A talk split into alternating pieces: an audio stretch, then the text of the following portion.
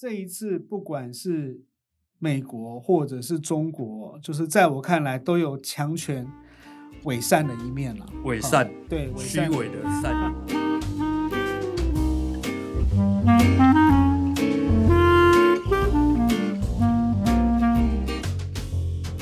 各位朋友，大家好，今天是二零二三年十月十八号，我们今天来谈谈上周最热门的国内新闻。那个中间，你上礼拜有看走中奖吗？我我没看呢、欸，第五届，但是新闻超多的。走中奖新闻，但是我们今天不是要讨论走中奖，是要讨论蓝白河。他们终于在十月十四号的下午举行了蓝白河会前会，他们希望讨论出蓝白河最佳候选人的产生方式。那其实问题是十一月二十号就要登记了呢，也就距离现在大概一个月多两天，全国都在注意他们的进度。那中间你觉得为什么他们会拖到现在？就谈不拢，谁都不服谁啊？对啊，而且会怕。我觉得，因为过去从这个政党合作经验，台湾其实选总统也没有几届哦。那上一次有一次就是国民党跟亲民党合作，在二零零四年的时候，连宋配吗？对对对，连宋配，连战宋楚瑜搭配选举正副总统。嗯，但是选到现在，亲民党好像就不见了。所以民众党会怕，如果像亲民党一样被国民党并吞了，所以他们一直担心。那民进党也有跟柯文哲合作我的经验，在二零一四年他们就因为两边合作嘛，然后柯文哲拿下台北市长。现在柯文哲成立了民众党，是目前赖清德主要的对手之一，所以国民党也怕怕被民众党背刺，所以拖着拖着拖到现在，就像立委刚刚说的，说是蓝白合。有点像蓝白脱了吼，现在看蓝白如果不合，要下架民进党，我看大概是没有希望，所以他们不得不就举行这个所谓蓝白合的会前会，讨论合作方式啊跟细节。里面最最重要的，当然就是总统候选人是怎么产生。那民众党其实，在会前就一直提啊，他们说，诶，我们就来做全民调啊，挑五家民调公司进行对比式的民调。啊，是话跟手机可能各半，甚或更好的是，如果都用全手机的样本来进行，但是国民党没有打算进行全民调，他们在开会的时候忽然提出一个开放式的民主初选，这个比较少见，在台湾大概有几次，但是其实也不见不见得是像这个国民党所说的哦，这个开放式的民主初选，他们的做法就是在各县市设投票所。然后可能要拿身份证去核对，就是采实名制，最后是要签署下架民进党认同卡才可以投票，是太好笑了，就有点就就有点像投票了哈。但是这个还蛮困难的。中间你记得这个灌篮高手的安西教练吗？记得啊，安西教练嘛，我们大家都跟他白发魔鬼哦，对，白发魔鬼，他说过一句话，他说控制篮板球就控制篮球赛，对。然后控制左勾拳就控制擂台，嗯，控制游戏规则才能控制游戏。后面这些是什么？哦，是我加的。但这一次的会前会其实也是这样，他们双方就是打算要控制游戏规则，所以说提对各自有利的这个方式嘛。吼，但对手看来是不会接受，比如说白银说要比民调，特别是还要加入手机的电话样本，这个很明显嘛，就对柯文哲有利。那如果要比这个所谓开放式民主初选，那对国民党来说当然是驾轻就熟，他有动员能力，他在地方在基层组织有蛮多的人可以动员的，所以对他们是有绝对的优势。感觉上一个是空战的头发，一个是陆战的头发，哦、内行对，嗯、然后会空战的就强调要空战决定嘛，那、嗯、会陆战就强调陆战决定，人要出来是。嗯、那如果双方都这样坚持，那其实也没得谈，不用谈了哦，谈不下去。不过。我们跳出这个框架来想，我们来想哦，哎，蓝白河是不是真的蛮怪的？中间最近有在看美国职棒，有啊，美美职日职最近都在季后赛。你每天写这么多专栏，还要看美国职棒？对哇，千叶罗德 反败为胜，太精彩。是，那现在季后赛美联的游骑兵已经二连胜哦。嗯、哦，那从过去数据来看，这个二连胜，他最后。拿下美联冠军的几率蛮大，嗯，那我们假设了哈，只是假设，各位听众不要误会哈，我们只是假设，如果游骑兵真的四连胜，然后打赢太空人，拿下美联的冠军，那这个时候的国联是打两队，费城人还有响尾蛇，他们继续在缠斗。这个时候打一打，忽然想说，哎，不行哦，我们就干脆人蛇合好了。人蛇合是？人就是费城人跟响尾蛇，对，我们就组成一队。哇，因为这游骑兵太强了，而且他还已经四场四比零就把他剃光头了。我们现在如果他以逸待劳，我们两队。看起来合成一队来跟游骑兵争夺世界大赛的冠军，这样想比较有希望吧。但是这样做法中间你觉得合理吗？我觉得要先签下架游骑兵认同卡 才可以。哎，内行，对我我的想法了比较简单的，可能是比较肤浅。我觉得你看球队要获胜好了，你就要排排出最佳的阵容嘛，把你最强的投手啦、打击者排上来。然后想出一些克敌制胜的战术，然后避免失误，你才才有机会获得胜利。那选举也是啊，有很多该做的事情，那为什么都一直陷在目前这个地方？我就问，下架民进党可以做一个选举的主要政见嘛？那蓝白合真的合了，民众就一定会买单嘛？那我觉得，虽然很多的民众他是支持换党执政哦，然后。但是在野的在野阵营的候选人也该要提出政见，要展现执政能力啦、规划能力啦，提出未来的愿景。对，讨论到现在，他们蓝白讨论到现在，好像从来没有讨论过他们的政见能不能合呢？就一个政见，就是下架民进党。对，那现在看不到这部分嘛，所以就只想把两队合成一队。那他们就觉得这样就能够赢得胜利，那就跟人蛇合一样，有点荒谬。嗯，对。所以以下我我们是真的诚恳的要给国民党跟民众党呼吁，我觉得他们要的锦囊又来了，对，锦囊。嗯、我觉得要找回参选总统的初衷啊。那选举还是有一定的该做的事情，建议他们回到选战的正轨上，最好是要提出可行的政见啊。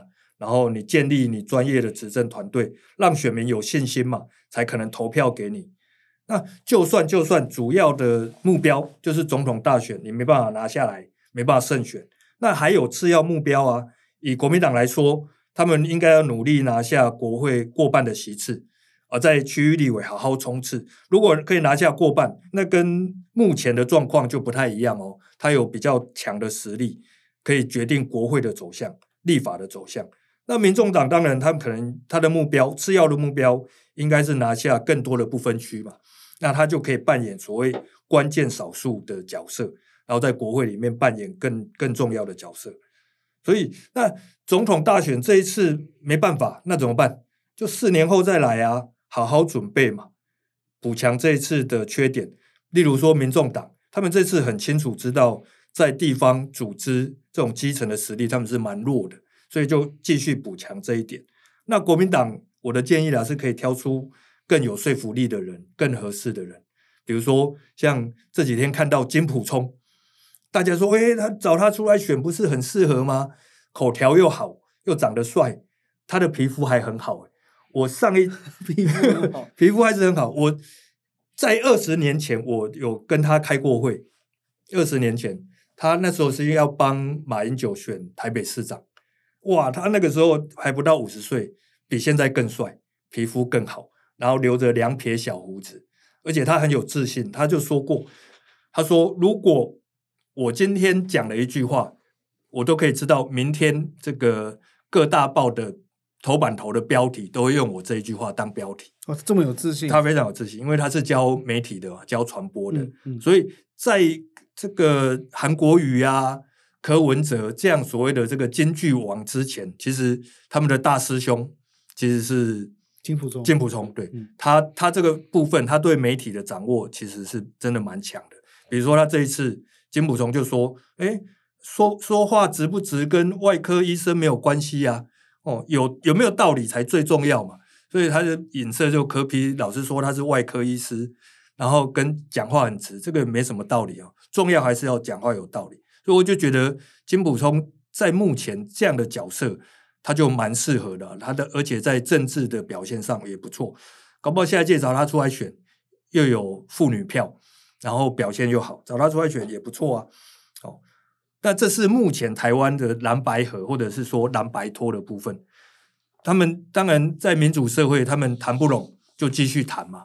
到好像到现在好像还没有第二次会议，看不到第二次会议时间。那真的最后没得谈成蓝白合，那就大家一起参选啊，就由人民来决定，他们由这个投票的选民来做决定。不过目前有些地方的游戏好像不是这样玩的哦，一言不合就打起来，然后双方发生武装的冲突。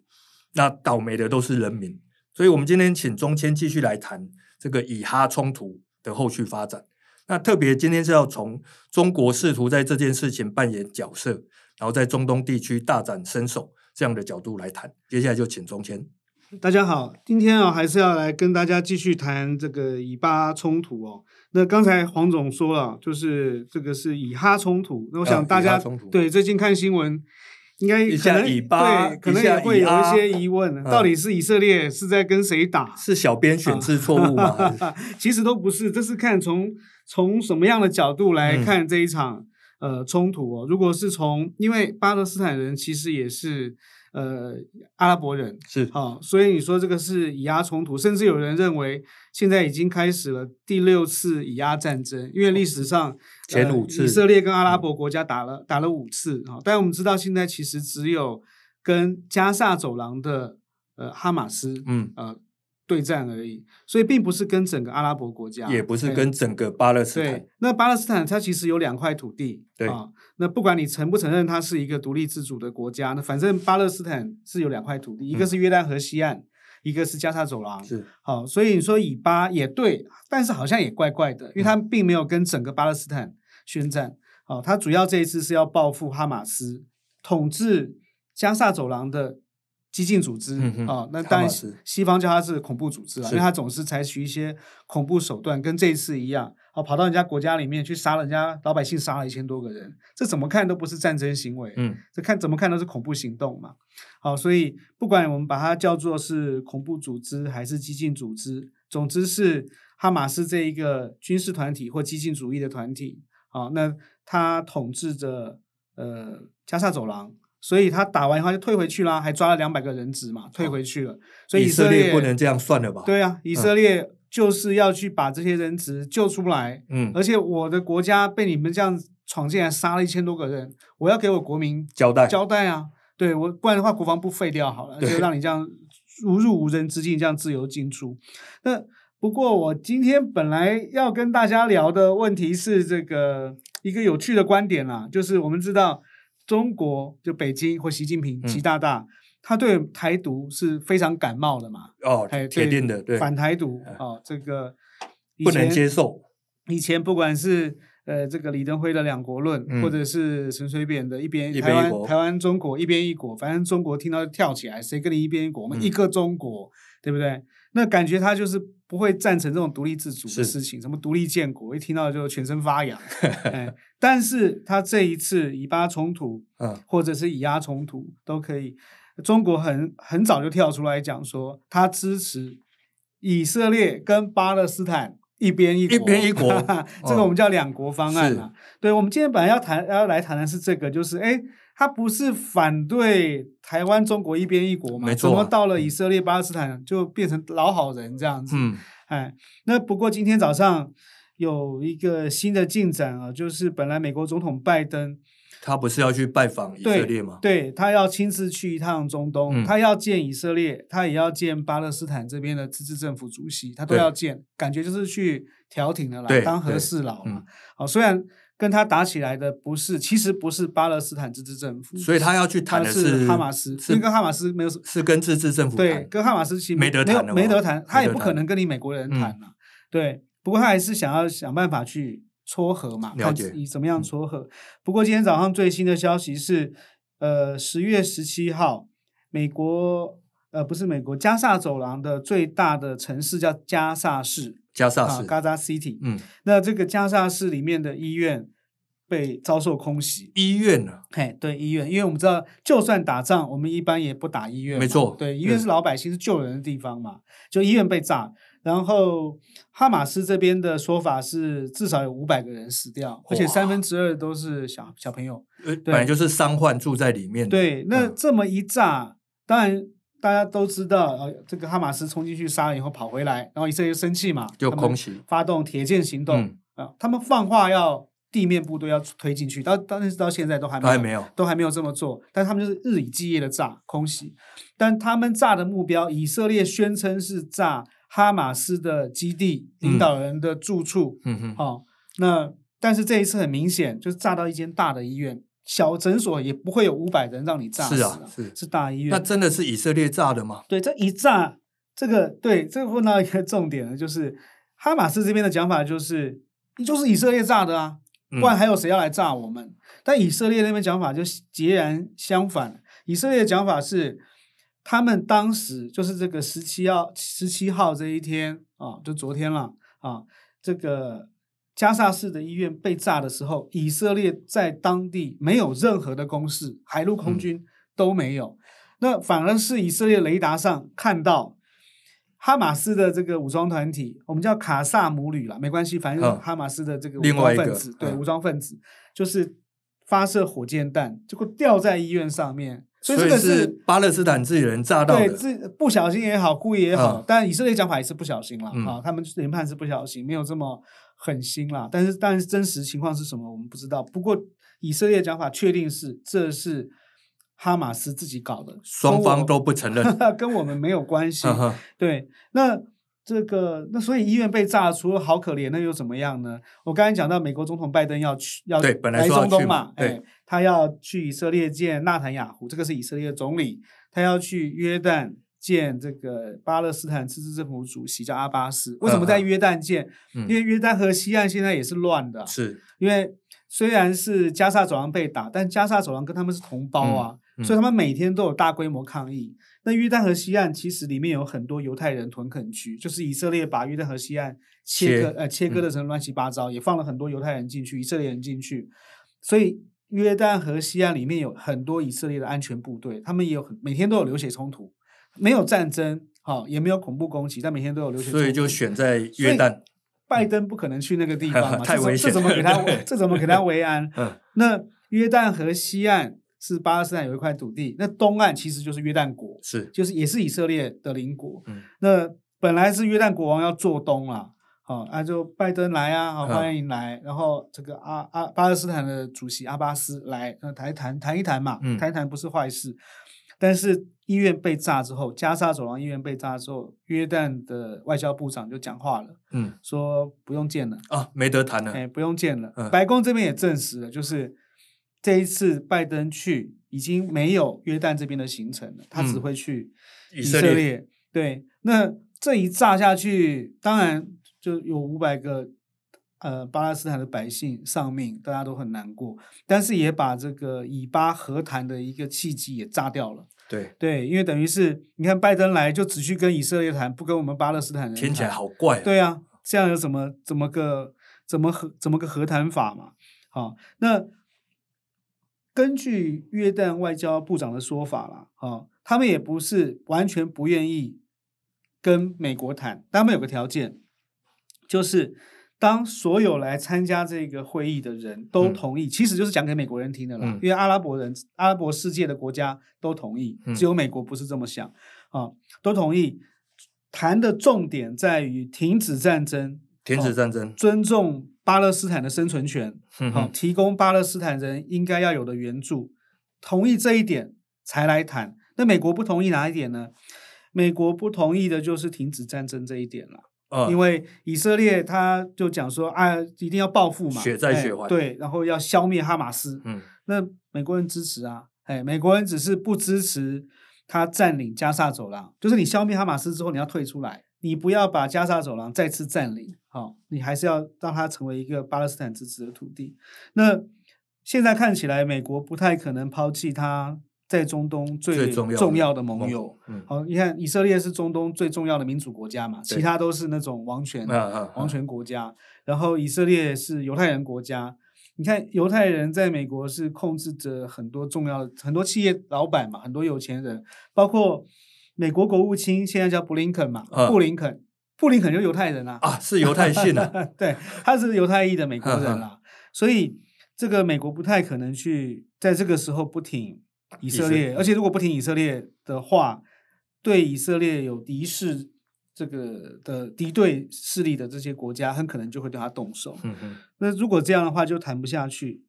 不过，不过，约旦外交部长给的这个条件就是，你要来参加和谈，就应该支持停止战争嘛。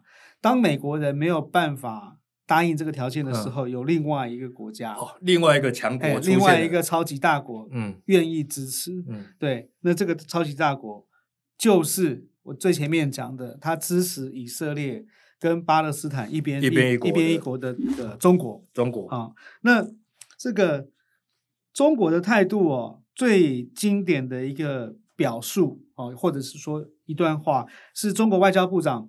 本来是秦刚嘛，现在消失了，不知道去哪里，到现在也不知道他在哪里。嗯、现在是现在是王毅，就原来的外交部长啊，他要回国来做。他十三号在北京跟欧盟代表开会，开完会以后开了一个记者会，然后就谈巴勒斯坦问题。然后我觉得他谈的很好，嗯，听了有点感动，深得你心，哎，深得我心。而且我觉得如果把主持哦。啊，换成台湾 就更好了。我念一下这个好哦，好哦，中中华人民共和国外交部长王毅先生的谈话。他说：“哈，巴勒斯坦问题始终是中东问题的核心，也是当今世界不断被撕开的伤口。这一问题的根源在于巴勒斯坦独立建国的夙愿迟迟未能实现，在于巴勒斯坦人民遭受了历史不公，一直未能纠正。以色列有建国的权利。”巴勒斯坦同样有建国的权利。赞。以色列人已获得生存保障，巴勒斯坦人的生存谁来关心？哇，我也很感动哎。哇，你要是讲说这个，把换一下台湾问题哦，就是两岸问题的核心。哦，这个问题根源是台湾独立建国的夙愿迟迟未能实现。哦，这个台湾人民遭受了历史不公，一直未能纠正。中国有建国的权利哦，台湾台湾呃 不是吧？台湾也同样有中建国的权利哇！你这个听起来，当然这个 台台派的人或支持台湾要建国的人 多舒服。嗯，那王毅说，建解决问题的方案是两国方案，就是建立独立的巴勒斯坦国，这样才能实现巴勒斯坦和以色列的和平共存，实现阿拉伯与犹太两大民族的和谐共处。中东才能迎来真正的和平。哦、那就像我刚才把它偷换成台湾，王毅、习近平要跳起来，但是台派人听着就很开心。那我不换成台湾，就维持这个原话，巴勒斯坦人听着就很舒服嘛，对，对不对？对，那就觉得说，哎，你不能抹杀我建国的权利啊，怎么把我这样围起来欺负我？好，那到时候有人受不了，冲出去打你们，又又又很，你要去。打就打那些打你的人的，对，就是杀平民。怎么来打我呢？还有医院，我，我对我在家里 就过我的生活，怎么关我什么事？对，所以他就等于是站在巴勒斯坦人或巴勒斯坦百姓的立场，嗯，好，不是站在哈马斯的立场。我觉得这也情有可原，啊，对，很有道理啊。一个问题哦，就是我在节目一开始。所说的怎么在台湾的情况就不支持两国方案啊？牛鬼蛇神、洪水猛兽，好谈都不能谈。不是说台湾一定怎么样，嗯、是大家来谈谈看嘛？没得谈，没得谈。你要接受一个中国，我们什么都可以谈，一个中国不能不能不可以谈的。那这个以巴冲突和谈也是一样。那巴勒斯坦独立建国的权利，其实在以色列看来就是很有问题的一件事情了。所以巴勒斯坦。嗯七七八十年了，到现在没有办法独立建国，这是一个问题。中国为什么会去支持这个？第二个问题是中国怎么跑来管中东的闲事？还蛮远的、哦。哎，对，你说美国关心以色列的时候，以色列是犹太人的国家，对，对，他必须要在中东有个重要的民主阵营的盟友，而且以犹太人就是美国重要的组成成分之一嘛。好、嗯哦，那中国为什么跑来管？那诶，这件这两个问题要回到中国跟巴勒斯坦，他们其实是老朋友这件事情是老朋友，对，要从这这个事情上开始讲。嗯、其实巴勒以色列建国是一九四八年，对，一九四八，甚至比这个一九四九还要还要早、哦，比中共建国还要早。对对，对，那他一建国之后，当然。如果大家对历史有点概念，或记得我们上次聊到的第一次以阿战争，就隔天就打了，哎，对，就隔天就打起来了。呃，所有阿拉伯国家就认为说，哎，怎么你在这边占我们阿拉伯人土地建国，我们不允许，嗯、我们不同意，就打起来了。那其实，在打起来之后，巴勒斯坦其实就开始了他们也他们也开始他们的建国大业或反抗以色列的行动。嗯、从那个时候开始，毛泽东啦，那个时候中国还是毛泽东，中共还是毛泽东，就跟巴勒斯坦有很好的关系。你说，哎，为什么？这讲起来更奇怪了。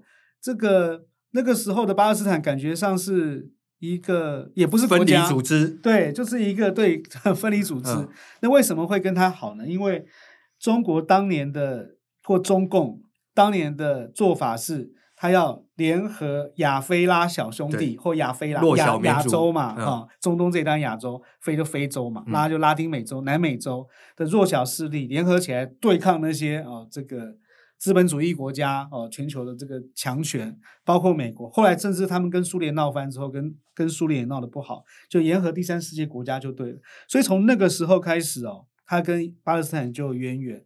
那巴勒斯坦解放组织是一九六四年成立的，是。那成立以后，中共也是给他钱，给他武器。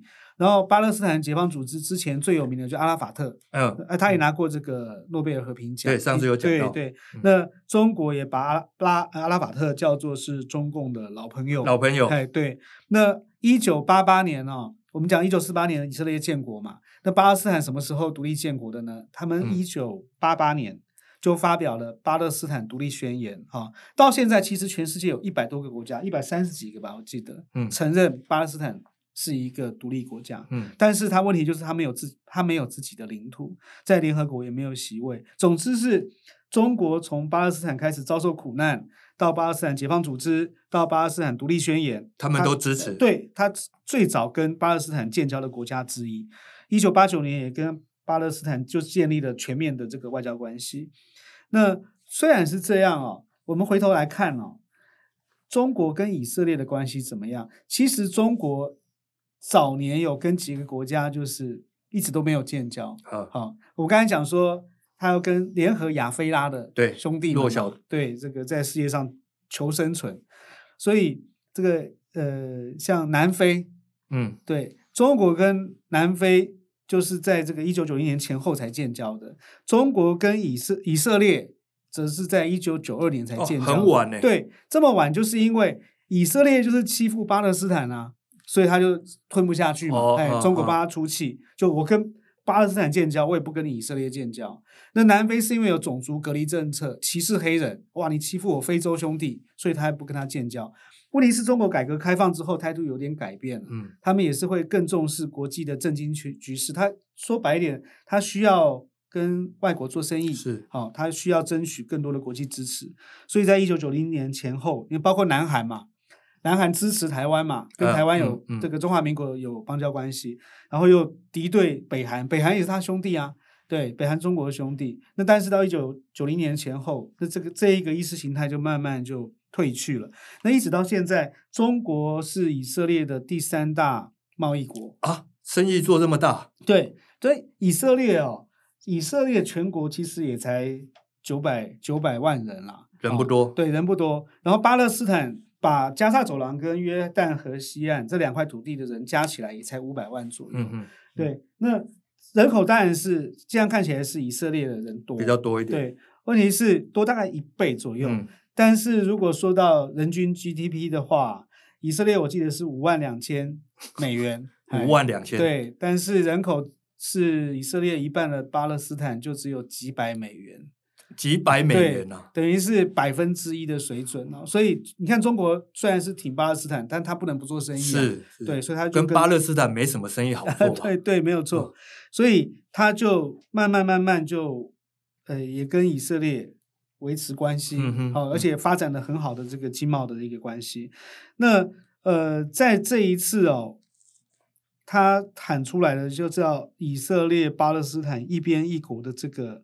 两国方案哦，他当然，如果只听两国方案，一边一国嘛，感觉说不偏不倚，没有支持哪一边嘛，嗯嗯、没有比较支持哪一边啊。以色列可以建国，巴勒斯坦也可以建国啊。嗯、但是事实上，在这个时候喊两国方案有几个问题啊。最大的问题就是这一次以巴冲突或以哈冲突，最主要的原因是哈马斯的，你说武装分子也好，恐怖分子也好，先动手嘛，跑进去杀平民，嗯、杀了一千多个，一千多人。现因为他那个后来伤者越来越累积，这个伤者受伤死掉越来越多。嗯、现在最新的数字是一千四百多个人哦。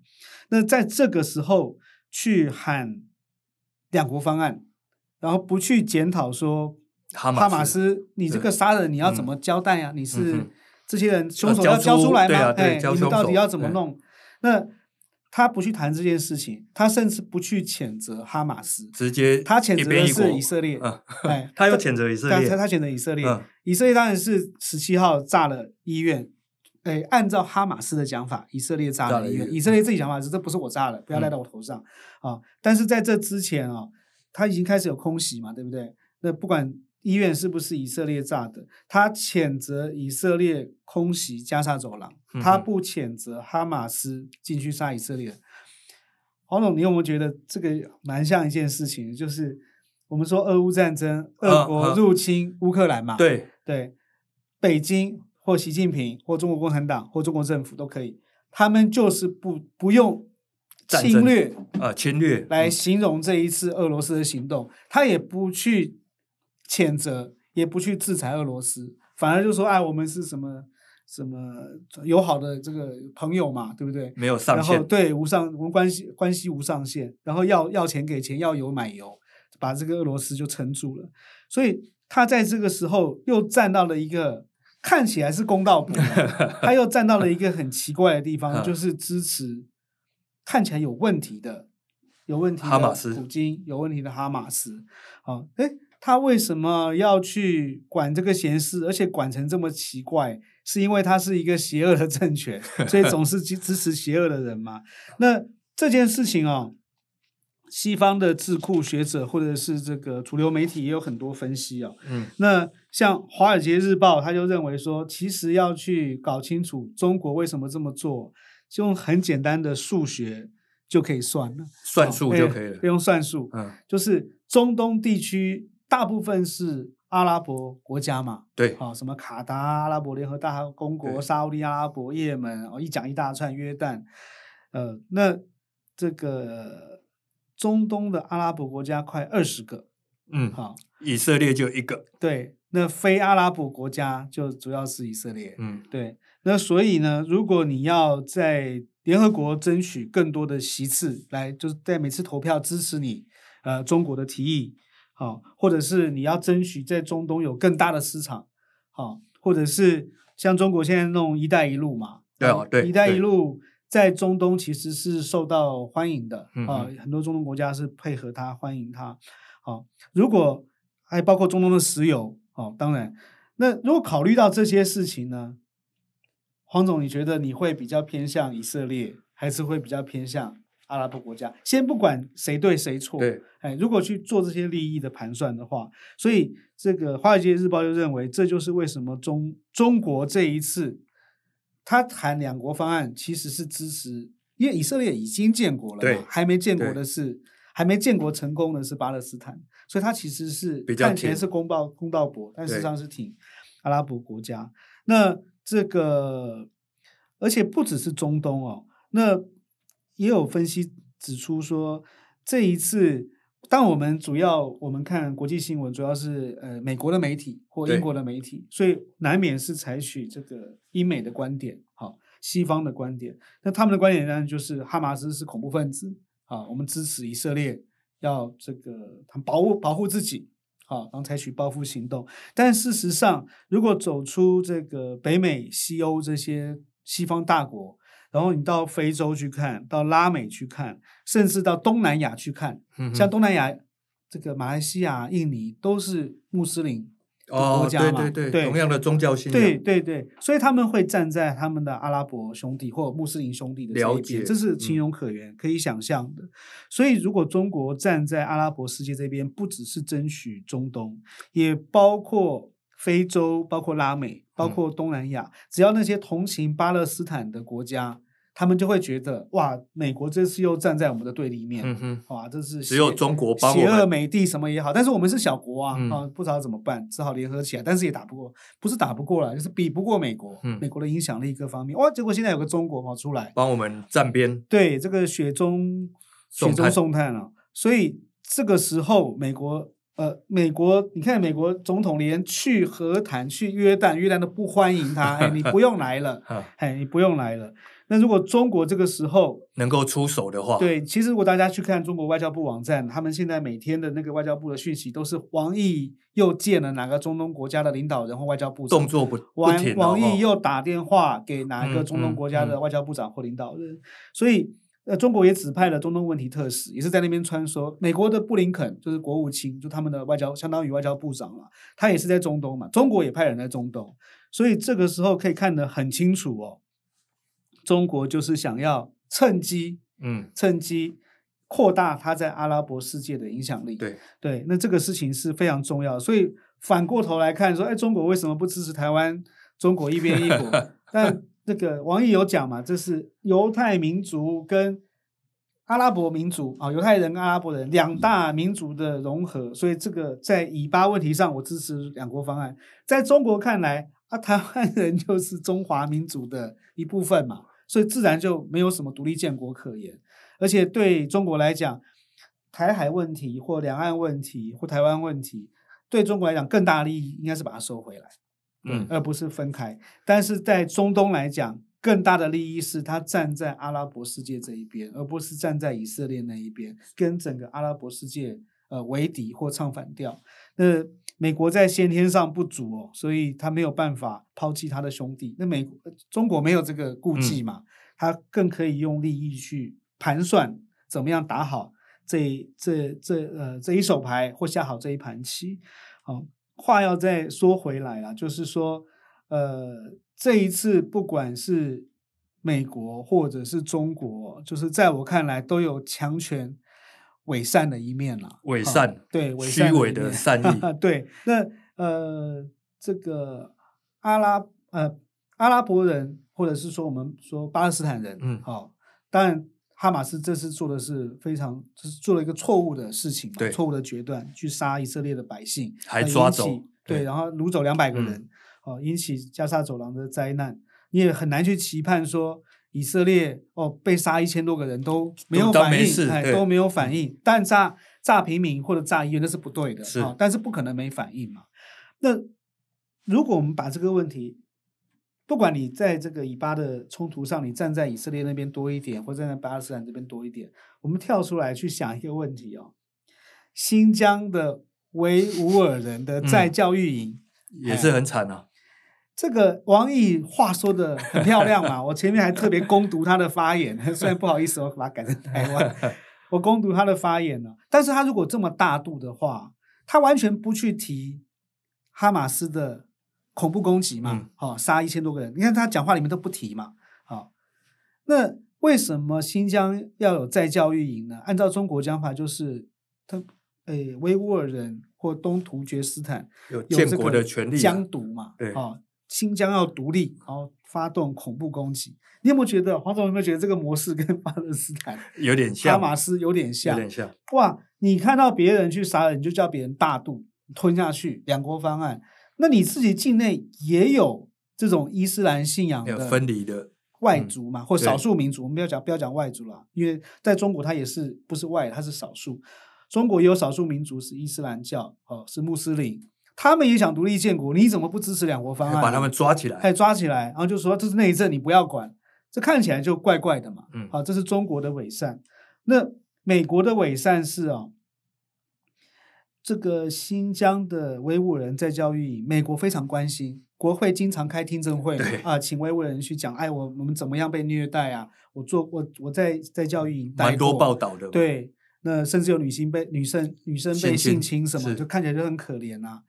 美国有没有请加萨走廊的难民营里面的巴勒斯坦人到美国？国会去作证，你那么关心中国的再教育，你怎么不付出相同的这个关切？给巴勒斯坦，对，给巴勒斯坦。但凡中国在国内的，不管是对新疆也好，甚至对台湾，甚至对香港，但凡中国能够拿出王毅的那一些气度跟世界观，哦，他说这个。在巴勒斯坦问问题上，这又是王毅外交部长的发言哈。在巴勒斯坦问题上，中方将继续站在和平一边，站在公道一边，站在国际法一边，站在大多数国家的共同愿望一边，站在人类良知一边。哇，好啊，讲的多好，对不对？你如果对台湾这个态度，哇，这个大家两岸不会，两岸不会弄成这样子啊。对，那但凡美国也对。我懂，就是以色列是重要的盟友哦，犹太人也是重要的盟友。好，那但是但凡美国对巴勒斯坦拿出多一些同情跟关心，嗯、好，但他不可能去要求以色列怎么做怎么做。但他但凡摆出多点态度，阿拉伯世界不会对美国这么样的反感，觉得就是美国就是支持以色列这个魔鬼就框起来了。好，这个以色列这个侵略者、殖民者都好。后面就是美国在后面都没有都不跟我们阿拉伯人站在一起，所以他们就反美。我看处理国际新闻看到很多，他们除了烧国呃以色列国旗，他们也烧美国国旗。嗯，好、哦，那所以呢，这个讲到最后就是，我们希望北京在台湾问题上也能站在和平、公道、国际法、大多数国家的共同愿望，站在人类良知一边。对，说得好。谢谢。中贤今天顺呢，吼。